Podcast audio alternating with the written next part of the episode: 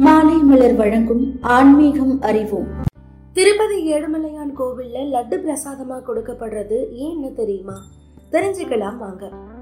கிபி எண்ணூற்று முப்பதாம் ஆண்டுல தான் முதன் முதலா பல்லவர் ஆட்சியில ஏழுமலையான் கோவில் பக்தர்களுக்கு பிரசாதம் விநியோகிக்கும் திட்டம் தொடங்கப்பட்டதா சொல்லப்படுது. அந்த காலத்துல பக்தர்கள் ஏழுமலையான தரிசிக்க மலையேறி செல்ல பல நாட்கள் ஆகும்.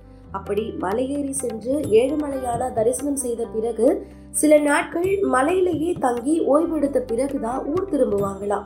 அவங்க திரும்பி வீட்டுக்கு வர வரைக்கும் அவங்களுக்கு தேவையான உணவு கோவில் பிரசாதமா வழங்கப்பட்டதாம்.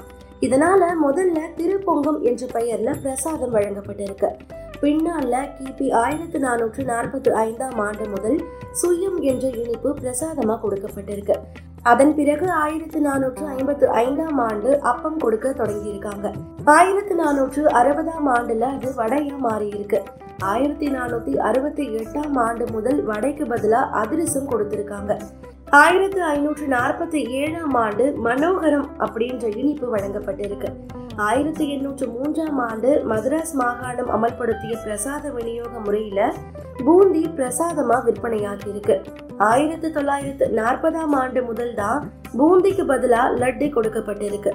ஆரம்ப காலத்துல திருப்பதி ஏழுமலையான் கோவில் லட்டு ஒண்ணு எட்டு நாக்கு விற்கப்பட்டிருக்கு. இது தவிர கல்யாண உற்சவ லட்டு கல்யாண உற்சவத்துல பங்கேற்கக்கூடிய பக்தர்களுக்கு மட்டும் வழங்கப்பட்டிருக்கு.